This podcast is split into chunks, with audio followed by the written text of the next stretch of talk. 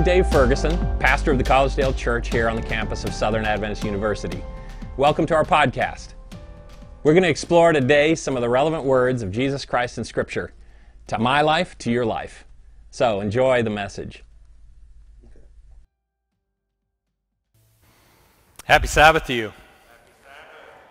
Welcome to Art Sabbath. We are continuing and now concluding our series on the book of Job. It's, today's title is Unfinished, and that's probably appropriate if for no other reason, because how could we possibly have exhausted all there is to root around in in the book of Job? I often feel this way as we finish a series on a section of Scripture that it is in large part unfinished. There's more we could do, more to go. Today, a very specific understanding, though, but Art Sabbath, we, this is the second one that we've had. A couple of years ago, as we studied the book of Genesis and creation, we had an art offering Sabbath, and it was so rewarding. People were so engaged. You were so involved. If you remember back, those that were here, would remember we had an extended stage that particular day and it was just covered with all sorts of art that people brought of different sorts and at one point we actually had people uh, get up and come and experience it firsthand as they cycled through the sanctuary. This is a little different time and so we're behaving just a touch differently. Some of you are aware that we've been collecting your art artifacts, your art pieces. And uh, individuals are sending in pictures. Of course, we have some representations right here that we are on display. But I just want you to know, number one, we're going to keep this Google Drive location open so that if you, like somebody, I had two or three people say to me as we talked between services from the first service, oh, I forgot, I wanted to do that. And my response is, good news, you can still do it. You can still send something in. If you are a child in this room, you'll notice some of the artwork of other children. You might have something you and your mom and dad would love to submit. We're going to keep this alive and active, and so you might want to write down that bit.ly uh, location, 2021 Art Sabbath, and you'd be able to go there and look at new submissions as we keep going. Uh, and uh, if you're wondering, where do I send them? How do I do this? Pretty easy. I'll just say it to you now. Church at southern.edu. If you can remember that uh, it was at church that we were talking about it. Our university, southern.edu. Just send in to that location, and we'll keep kind of putting any artifacts there. Now, I brought, uh, I brought one of my own, a couple of my own here today. As some of you recall and know, I really enjoy building furniture. I haven't done as much recently, but this is a piece. This is actually the bottom of a cabinet that I made for my mom that has a top that has shelving and that sort of thing. So it's kind of got book shelving and this sort of thing with uh, file cabinetry and, and, that sort of thing for her office. And uh, when she passed, my dad gave it back to me, and it's a treasured piece. As I think about her, I remember exactly where it was in her office. But I, I just have to tell you that uh, a piece like this, those of you that work with wood or work with painting or work with pottery, work with sewing, different kinds of things we do with our hands, know that there's often a lot more than meets the eye, right? I think about, uh, uh, did, did either of you, by the way, write that song? That, uh, okay, so, but I'm sure deciding who's coming in when, how are you going to do this this way, and how do our phrasing work together? And, you know, it takes practice. There's a lot more to it than just standing up and doing it right? I think about actually the artistry that goes into, you know, thank you very much, Juan Carlos, for all the days that you have led us behind the scenes. It looks like it just happens, you know, naturally without any problem, but there's a lot of work that goes behind that you don't see. And that's true very much for something like this. All, all of the joinery that's involved, dovetail work, and all those little pieces that happen. In fact, I brought another piece. It's actually parts of two pieces right here. This is something I'm making for my wife. There are actually two tables identical to this. But the thing is that you might not be able to realize from where you sit is that this piece is not finished. Now, it's, you could probably tell because it doesn't have good, um, a good uh, coat of finish on it. If you came up a little closer, you'd realize actually that still needs to be sanded even. Um, and if you were to do much of anything with it, of course, here's the drawer front. So you know the drawer is wildly unfinished. Um, but beyond that, there's no glue, no nail, nothing going on holding this. It's just it's just stuck together. So if I gave it a good little kick or shove, it would fall completely apart. Because much of its design is made like these pieces from the other one, where there'd be a little tenon that actually fits into a mortise, and so it can kind of be put together kind of like a Lego set, right? But this is a, lot of work yet to happen on this thing, even though it can look from a distance. Isn't this true of our lives? you look from a distance like it's all finished, but in truth, it's very unfinished. A lot of work yet to go. And we, I mean, we, we comb our hair, we dress as if we're finished. But from the inside out, we know that we're unfinished, that there's more to come. A lot of other kinds of things that we'll show you today through the course of this, and I want you to, you know, that, that, uh, that QR code, if you want to take a look at one of the artifacts, um, please, please do that. Uh, one that you won't find there, I've, I hold in my possession right here. Donna brought this for me, and I did discover, Jim, that she actually gave it to me. I wasn't sure. I'm going to tip it just ever so slightly toward you and then take it back. I, I wasn't clear. I asked if maybe because she had baked me an apple pie before, and oh my goodness. So I said, man, I would love, I mean, I, I think of it as art. If you would make another one of those pies for me, I didn't actually confirm that she was making it to give to me, though. So this morning when she brought it, I'm thinking, well, I'm not sure whose possession this will go home. I'm not sure. So I began speaking very passionately, straight over top of it. And uh, no, she, she had, she had brought it for me. Sometimes, and especially at church, we can so easily seemingly represent that artistry, that the craft, that the, the gifts of God are primarily speaking in ways that we would call preaching or playing an organ or a guitar or singing a special musical number. I want to suggest to you, as you walk into this place, you come today as an artist. Ah, I'm not creative. Some people are, some people aren't. No, I'm going to guess that there is something about who you are and what you do that if we really drill down, Tom, one of my good friends in finance,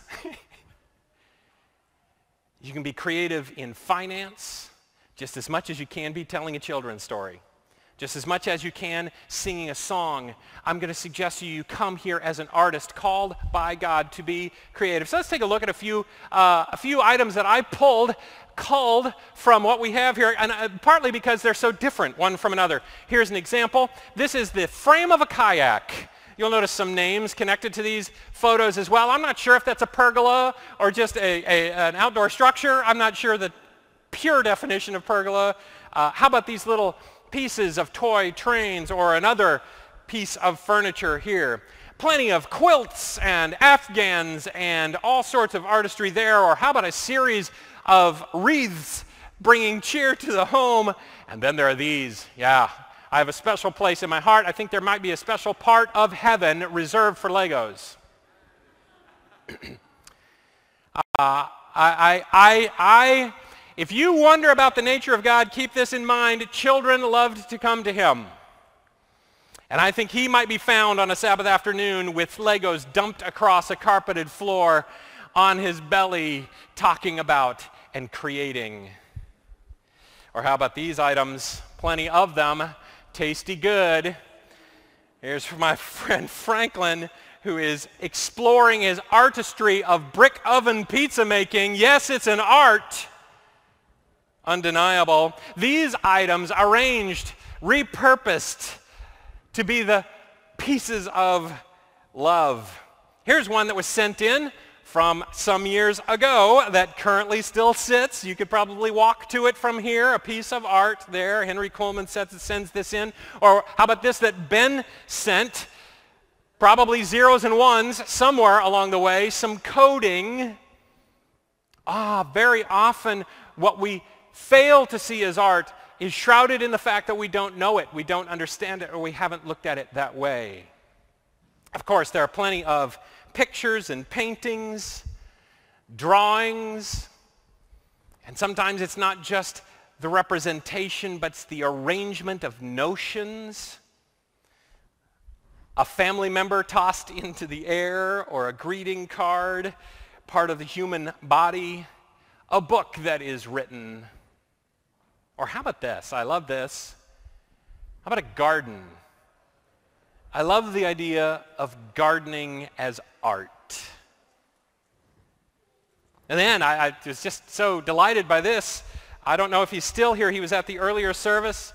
I came up from Atlanta, a friend who, who because of being related to a family member of our church and hearing that this was Art Sabbath, decided, hey, he's a professional artist. I'd love to be involved. Let me send in uh, some, some of my work. The item on the right is a six-foot brass uh, sculpture, apparently.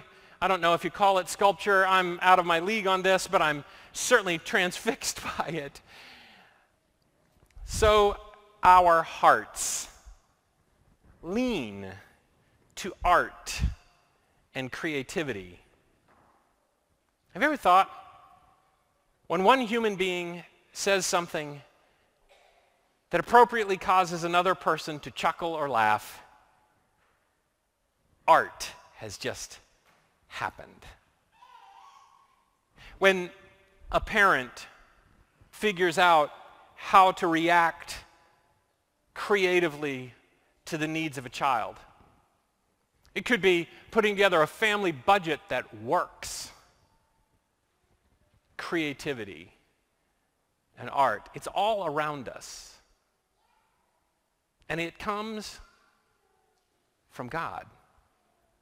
And not all of it is still, like this pie for now is.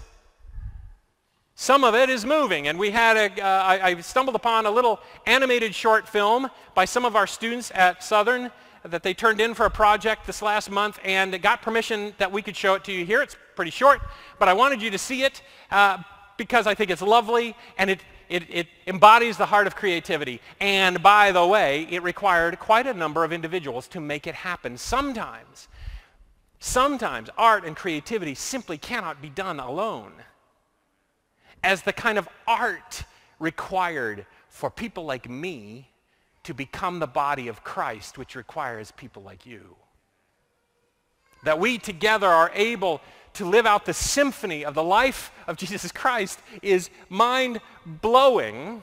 And so I'm going to play this short, uh, this short, I'll give you a couple of little thoughts about it, partly, um, and there will be some, uh, a, a section at the very end where the students themselves describe why they wanted to do this and how they did it, but it might be a little bit small, so I'll give you a little heads up in this time of COVID, they wanted to represent the challenges that they experience as students and others do as well of connecting, sometimes misunderstanding, feeling the distance, and then those brief glimpses into the power and the capacity of human beings to connect. So we'll play this for you here. We maybe dim the lights a little bit so you can see it and hear it well.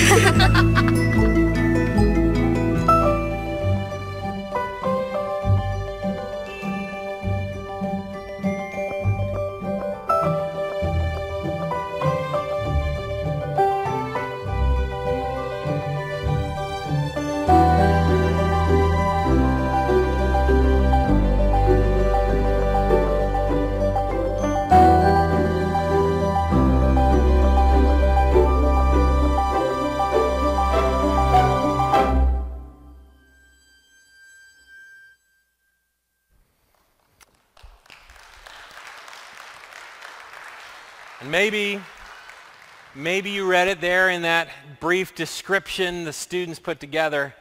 Let others know they are not alone. What a delightful sentiment.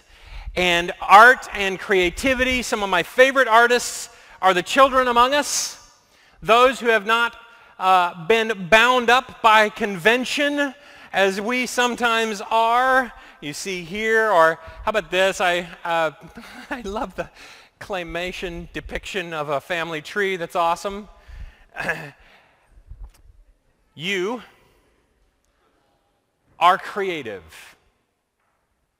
Maybe you have misunderstood. Maybe you have said before of yourself, I'm not creative, as if it's a commodity that certain people have and other people don't. You're born with it or you're not. I want to argue with that and argue about that ever so briefly in a way that I think will be palatable to you as we continue this saga through the book of Job, concluding this unfinished segment. We'll go first, though, to calibrate and pray over Isaiah chapter 44. Isaiah 44 verse 24 says this, the writer, this is what the Lord says, your Redeemer who formed you in the womb. I am the Lord who has made all things, who alone stretched out the heavens, who spread out the earth by himself. I am the Lord who made all things. Earlier in that same chapter, the second verse, this is what the Lord says. Your Redeemer who formed you in the womb. Same mirrored expression. And who will help you. Do not be afraid. Could there be a message hidden, baked in to the notion of a creator God that could meet the troubles and the worries of Job's day and maybe mine?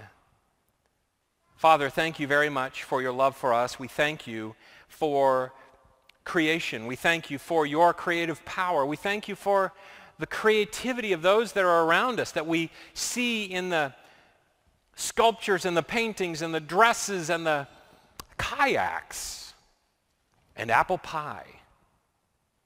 Thank you for your creative power. Speak to us. And Lord, in the midst of that, maybe your message that you will help us is somehow more believable, so come. In answer to your promise, come. In Jesus we pray. Amen and amen. Well, we'll go first to Job for just a couple of moments, if you don't mind. Uh, and as we go to Job, I'm going to encourage you to consider Job chapters 38 through 42. If you, if you think back the story of Job, things start just fine and grand and wonderful, and Job is a upright man, and he is wealthy, and he has all sorts of weighty kind of reputation. He has crops, he has flocks, he has herds, he has you know, homes and he has children. It's just, it's all wonderful. And then quickly it gets derailed and tragedy befalls him. And next thing you know, by chapter 3, he is in a dust heap with his head shaven and he's got sores and he's just, it's a mess. His story is a mess. It's problem on top of problem on top of problem. Just like the individual friend who came and talked with me yesterday. Problem. Big enough just all on its own on top of problem on top of problem. And Job, his message throughout is, I demand, I, Lord God, I want to talk to you. I want to hear your voice. I, if only I knew where you dwell. If I knew where you live, that I could come to where you are. I want some answers. I need some help making it through this. It doesn't seem fair. It doesn't seem right. And I don't know how I'm going to make it. And somebody here either has felt that very recently or has a friend who has said those exact words. I don't know how I'm going to make it anymore. I don't know how I can go on in this. But somehow, clingingly, Job hangs on to the notion that God would speak, would honor him by coming to him. And then, after a number of conversations with friends that go into wild and different directions. Finally, the 38th chapter, God comes, and God comes in a storm. God comes in power. God comes in fullness. And if you read it a certain way, the way you will read this is God comes scoldingly. God comes and says, you silly little man, who do you think you are? asking for my presence in this way. Who, do, who what right do you, uh, you, I mean, what have you done? If you read it in a certain way, you can, it can all add up to that. For instance, if you consider these words of the fourth verse, where were you when I laid earth's foundation? It sounds scolding and in your face and, and calculated to shut down Job. Ah, but by the 42nd chapter of Job, Job will talk as if he is now satisfied. And not the kind of satisfied that happens when a person just realizes, no, I got to shrink back. No, no. He says some version of, ah, I now feel better. I now get something I was struggling with before. You have helped me. And after that, God will say, yes, and by the way, friends, Job's the one who is speaking correctly of me. So if we were to read the 38th through the 41st chapter of Job with the understanding that by the end of it, Job is going to come with this reflection that God actually satisfied him, then what are these words that satisfy him? What is it that God says to him that is satisfying? And I wonder if it might be satisfying in some way if we could grapple with it for you, for me. So, where were you when I laid the earth's foundation? Implication, you were not yet around at all. In the 12th verse, have you ever given orders to the morning or shown the dawn its place? Unwritten, because I have, and I do. The 18th verse, have you comprehended the vast expanse of the earth? Of course not but I am its comprehension. Have you entered the storehouses of snow? Or he will talk about hail or lightning and thunder. Do you know these things? You know of these things, but do you know how it all works, Job? You don't know how it all works, do you? Of course you don't. And again, this is not God scolding. This is God leading somewhere. Where is he going? Where is he headed? Can you bring forth the constellations in their seasons? The end of the 38th chapter, he will transition to talking about animals and created beings. He'll talk about lionesses and lions. He will talk about uh, mountain goats. And he will talk about does and donkeys and oxen. And he will talk about ostriches and storks and hawks and eagles. All of it asking, is this something you're capable of? Because I am capable of.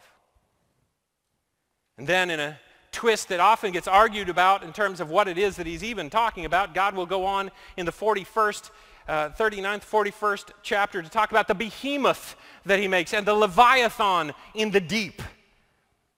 Could you hook the leviathan and fish it in? No, you couldn't. You don't, so on the one hand, yes, God is saying there are places you haven't been, there are things that you haven't done. He's also saying the one who has done all of this is here with you now, has, is standing before you, chooses to come and talk with you. The one who has made all things is here. And by the time he is done, Job's response will be in the second verse, I know that you can do all things. Somehow, this notion of God's creative power transmits into Job this sentiment of relief. Could it be that Job, as he is contemplating all of his troubles and all of his problems and the way things have been going terribly, horribly, ridiculously, unsalvageably wrong. That he has lost touch with a God who has the power to create and to recreate. And God shows up and he says, look, I made constellations. I spoke the dew today. I, I know where every bird is on this planet, and I see you and I come to you and I would draw near to you and I want you to know something. I have all that power and I have said I am helping and will help you. And Job, upon realizing all of this kind of calibration of the power of God and that he would stop what he's doing to come and speak to him in the midst of his trouble is relieved and satisfied and believes and knows that the power that goes into the burning of the sun that gives oxygen to the day, this same power is able to recreate and restore and salvage my life.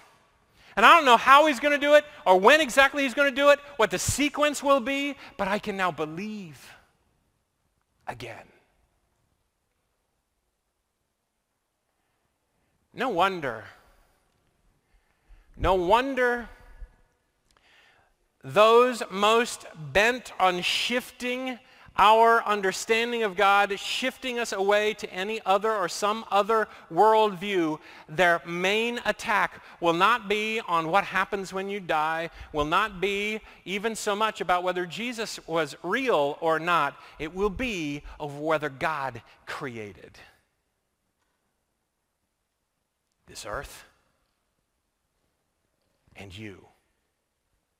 Because when I grasp that God created the heavens and the earth and all that is in it, when it comes upon me that this could be true, it starts to dawn on me that he has power to recreate my circumstances too. It fills me with hope that he would, who made all these things for me, would also be willing to remake me. It's got to be a terrifying notion to the devil himself that we would fully grasp the creative power of the living God who says, I love you and I am rescuing you. Now, one of the challenge points of this is not only that he created in some time past or will create in some time future, but that he is creating, that he is making now. Do you recall it? This notion of being unfinished. Um, anybody who's made much of anything knows what it is like to have things in the process and to be able to see what they will become. When other people can't see it, I could have brought all these pieces and parts here today, but you would have had no idea where this is headed, really, unless you do this kind of thing. And even then, in a stack of wood sitting on the floor, what would it even be? But to be able to see that there is, in fact, on this top, which is barely noticeable right now, if sanded and if, if stained and if oiled and polished up, you'd be seeing a very amazing and unique figure. That's what this is right here. It's figure in the wood, some sort of quilting in the walnut, which is not typical of walnut. See, I can see it. I could see it when it was in rough lumber because of the way the, the way the grains of the rough lumber looked like the fur of an animal who's a little scared. But that doesn't mean everybody would be able to see it. That God can see the you that he is making you into even when in my desperation I can't see it. Fascinatingly, in the very last book, we're going to take a, just a look at a verse in the very last book of Scripture, and then we're going to go all the way to the other end. But you remember this, don't you? This language from Revelation chapter 21, right at the end, right at the very end still of what it seems like is this whole discussion, God will call out in the Lamb's voice, he will say, I am making all things new. Don't lose track of the word making. It's interesting that God does not say, I have made some time ago. All of my making is done. No, no, no. It, even in this new world setting, I am making all things new. And one wonders about what that making even fully consists of. But it is the making of rescue. It is the making of the version of you he can see that so often we cannot. It is the making that transforms our sufferings into joy, as Paul would say. Well, let's do it, if you don't mind. Let's, let's go all the way back to Genesis chapter 1. How could we talk about creativity and not get to Genesis chapter 1? You remember the very first verse, of course. In the beginning, God created the heavens and the earth. In the beginning, God created. As far as time goes that we know anything about, God is a creative power, a creative powerhouse, a creative being. And we struggle to even grasp what it would all even mean. By the way, the word created here, the Hebrew word bara, is this idea of making something out of nothing.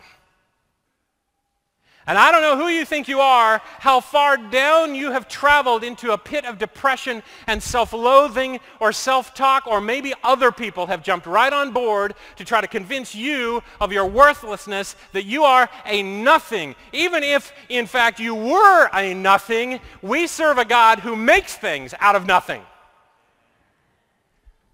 So we're perfect for his power.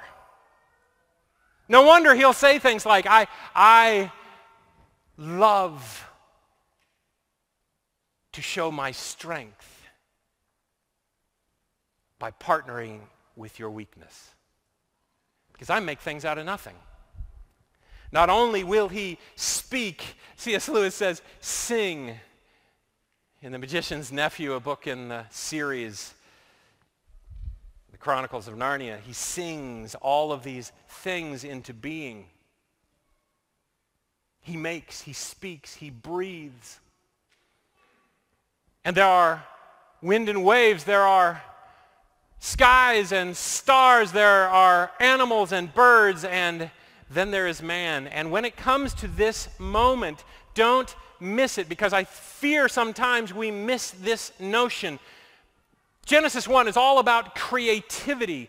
But it's not about just creativity on the part of God. It's also a call to creativity if you are one of his creatures as a human being. In that 26th verse, God is having a conversation with God. God says, let us make man in our image in our likeness. So we are going to create, we're going to create man as some version of our image. So God created man in his own image. In the image of God, he created him, male and female. He created them. And it shouldn't escape you that if the creator creates in his image, there's going to be some creativity that he invests in that particular image. Not a surprise. But lest we would somehow miss it, we're reminded of the creative power that he gives to mankind in a couple of different ways. First of all, he's going to say, be fruitful and multiply. He's going to give us the opportunity to create in our image as well. Fascinating. But then there's this little bit of story from the next chapter, chapter 2 of Genesis. You recall it. God has done all these creative things, but his creation is not finished. I don't know how many of you uh, have, have created something. Uh, for me, if I'm putting a sermon together, uh, and I, I probably would not trust somebody else to give it a title.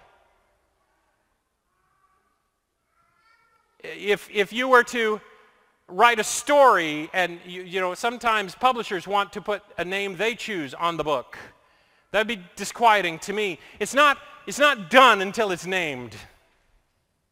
And God has created all sorts of things. And then in the 19th verse of Genesis chapter 2, it says that God, in part, by the way, so that the hunger of partnership and the hunger for Eve would grow in his heart.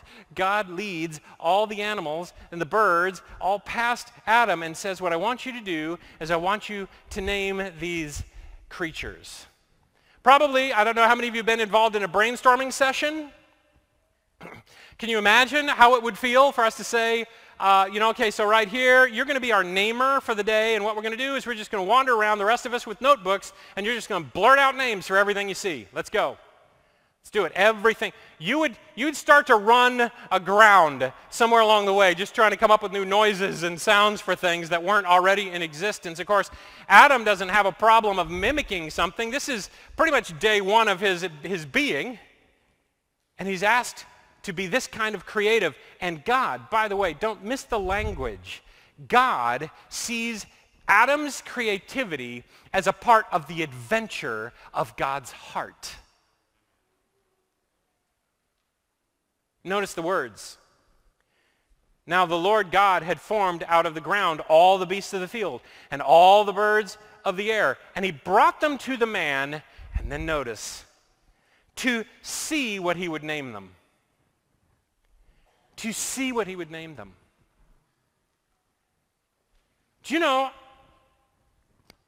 I was thinking about this, having a conversation with a creative that is a part of our church here in, in the in-between the services, and just thinking about the writing of the Bible, God's word written by human beings. And I wonder if it might be appropriate to park that at the very beginning of the whole writing of Scripture, that God drew near, having shared his story with human beings, to see how they would write it.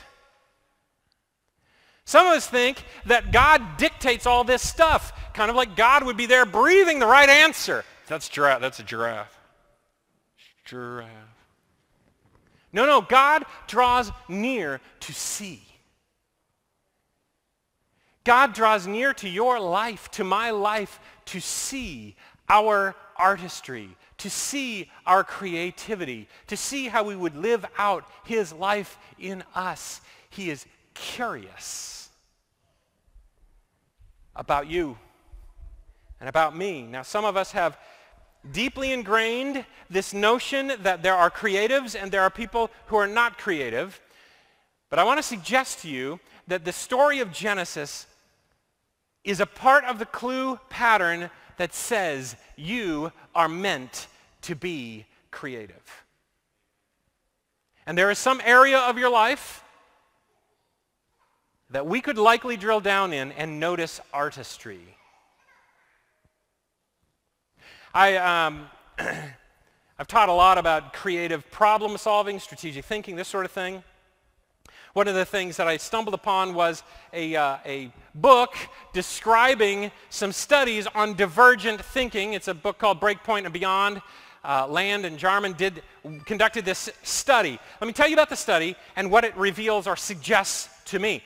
The idea of divergent thinking would be if I handed you a paperclip and I, or held out a paperclip and I said, well, what all could you do with this paperclip? Some people would say, well, you can clip paper. You could, you could, actually, you could actually use it as a tie pin. You could do, yep. But some would quickly think, well, you didn't say it had to be that paperclip. What if it's a styrofoam paperclip? I could actually make insulation in the walls out of it. I could, what if it's a huge paperclip? We could boil it down and make tanks, or I don't know, what, all, what all we could, you know, actually the ideas are endless once you bust out of the pattern and you diverge from the shape of things that you have inherited or you have been given to think about. So what, what they did is they took children starting in the age range of three to five years of age. Now what they did was, all the data I'm going to share, there were 2,500 children three to five who not only took this divergent thinking genius aptitude inventory at three to five years of age, but then stuck with it. Some dropped out, but 2,500 did it the first testing, and five years later at the second testing, and five years after that at the third testing, over the course of about 11 years. And so here's what they noticed. Studying three to five-year-olds, the 2,500 that did it all the way along the whole study, they were testing to see what percentage would score genius levels on divergent thinking. And what do you imagine it might have been? Almost all.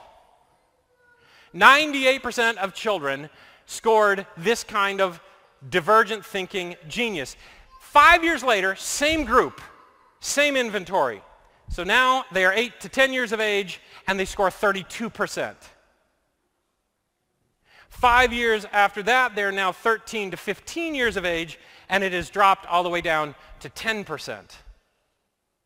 During that 11-year span of time, this team also administered this same inventory on divergent thinking genius to 250,000 individuals that were 25 or older.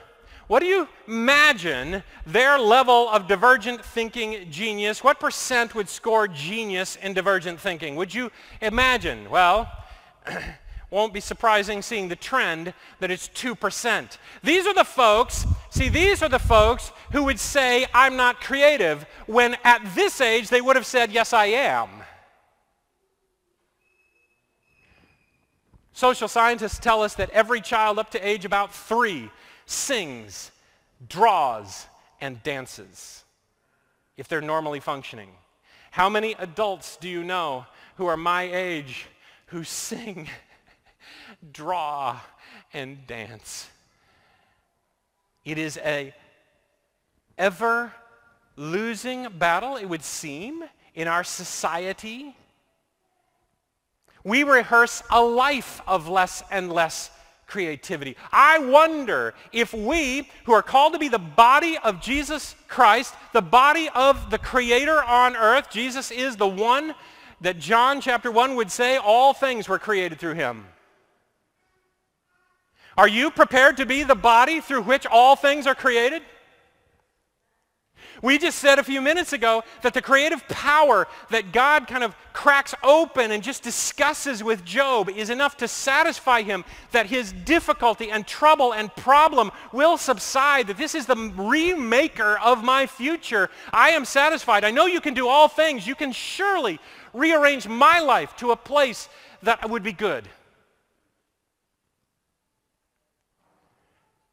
What does it say of that same God if his body on earth is not creative and does not have crackling through its veins the creativity of the Creator God? Should it possibly be the most creative place you could step foot into to be the place where worshipers of the Almighty God come together? And yet somehow more and more. We have given off this vibe when we're not careful that church is the place you come uh, to just kind of get put in a spot very carefully. Not to innovate, not to create, not for artistic expression. And yet we serve the powerful creator of all things. Amazing. One of my favorite quotes is from a book called Education by Ellen White, and she says this. Every human being created in the image of God is endowed with a power akin to that of the Creator. And what is that power? Individuality, uniqueness. Now, individuality isn't the same thing as creativity, just like divergent thinking isn't the same thing as creativity. But individuality and our individualized view of what's going on in the world is the spark from which creativity comes. Someone will tell you exactly how to parent your children. But your children are not their children and there will never be children like yours. And so God draws you to the creative place with individual power to think and to do. See, it's the men and women in whom this power is developed. This is a power that has to be developed because if you don't develop it, you'll go from 98% to 2%. You'll be a parrot of the world around you. And then we cannot have you reading books that have written by people that we might disagree with because you're going to just parrot whatever comes in next. We can't rub shoulders with individuals in the world who are lost because you're going to just go with that. You've, you've lost your ability to challenge, to be an individual. But God says, you know, it's in those of us. We, I've given you this incredible power. I, I made you in my image, the capacity to be creative, to be highly unique and individualized. No wonder you can put your eye to a scanner and, and there's only one you. And in the telling of the gospel story, if you don't step up and share from the artistry of your life, who Jesus is. No one else can replace that iris that you have. It's the men and women in whom this power is developed that are the men and women who bear responsibility, leaders in enterprise and influence, character, difference makers. Might we say who have any shot at evangelizing a world to Jesus Christ. And that quote finishes with one that I've heard often enough, especially around educational institutions like ours is here at the University Church, caring deeply about the educational process from our school system through university and beyond.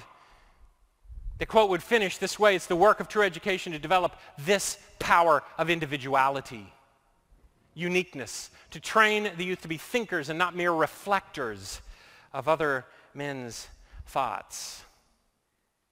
We're going to bolt on into life, leaving the book of Job behind for a time, feeling that there was more to do.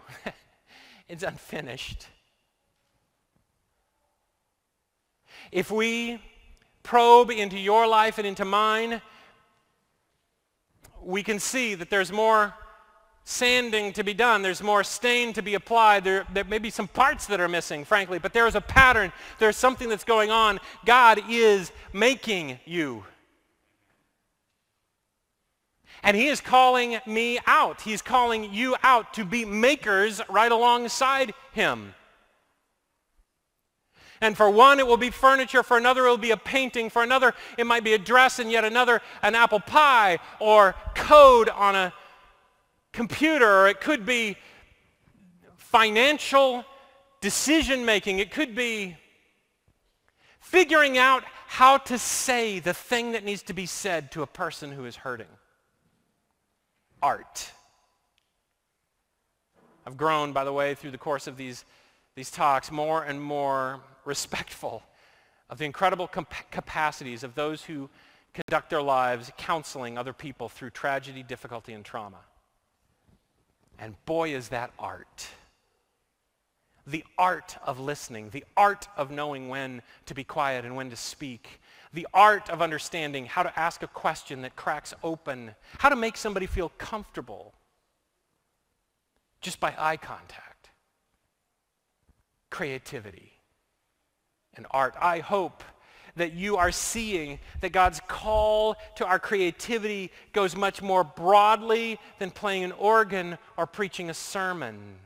It is for you. It is for me. And could it be that when we step up and we allow God to work creatively through us and we engage and embrace the creative calling that he has placed on our lives, could it be that in those moments, God as a creator is more believable? And might it be that if our world knew for sure there is a creator God, that they might be better able to believe that he is attempting their rescue. I love,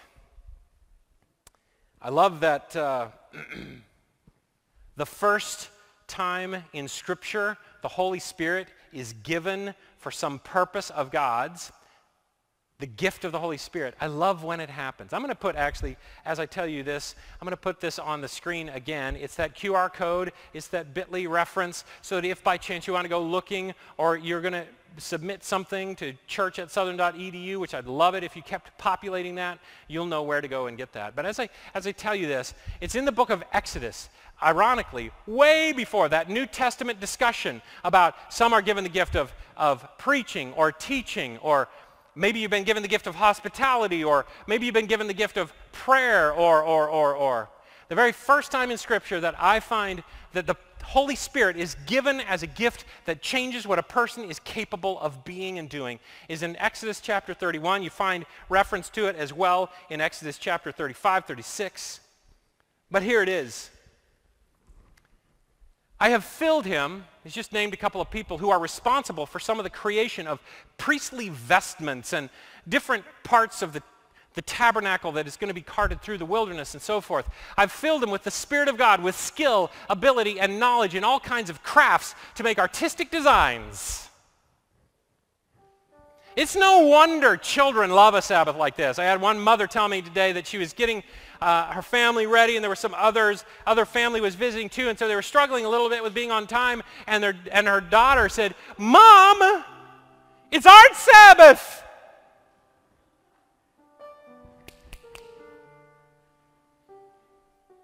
it should never not be Art Sabbath.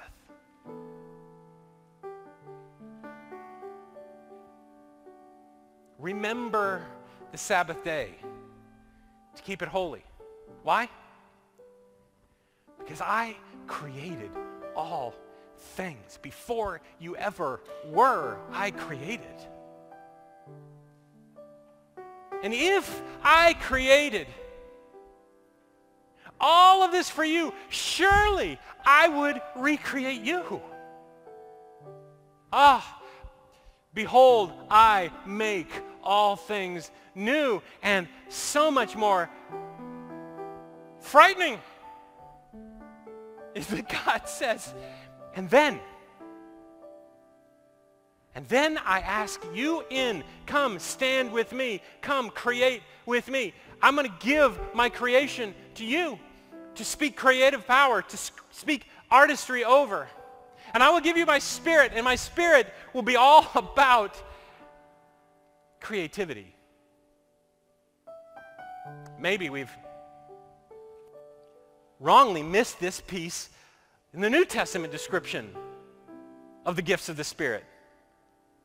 That it is a spirit of creativity, a spirit of innovation, a spirit of individuality. Divergent thinking from the world around us that you are capable of. Some of us have been stopped up against being our fullest creative selves, thinking about what we could do or be or love. Others of us have just reworded it because we were told that's not actually creative. God is calling you through his spirit, calling me through his spirit. And yep, an awful lot of what we're up to is unfinished, wildly unfinished. For this God who says, behold, I am making all things new, Paul would also say, but he he who began something good is going to carry it on to completion. It's just like Jesus would say in John chapter 14, if I would go to prepare a place for you, duh, I'm coming back. If I would start this work in you, of course, I want to complete this in you. So, Job, amidst your difficulty, even terror, as the sun shines on another day, ask yourself, who made the sun? He's the one who's talking to me. As you breathe in the air,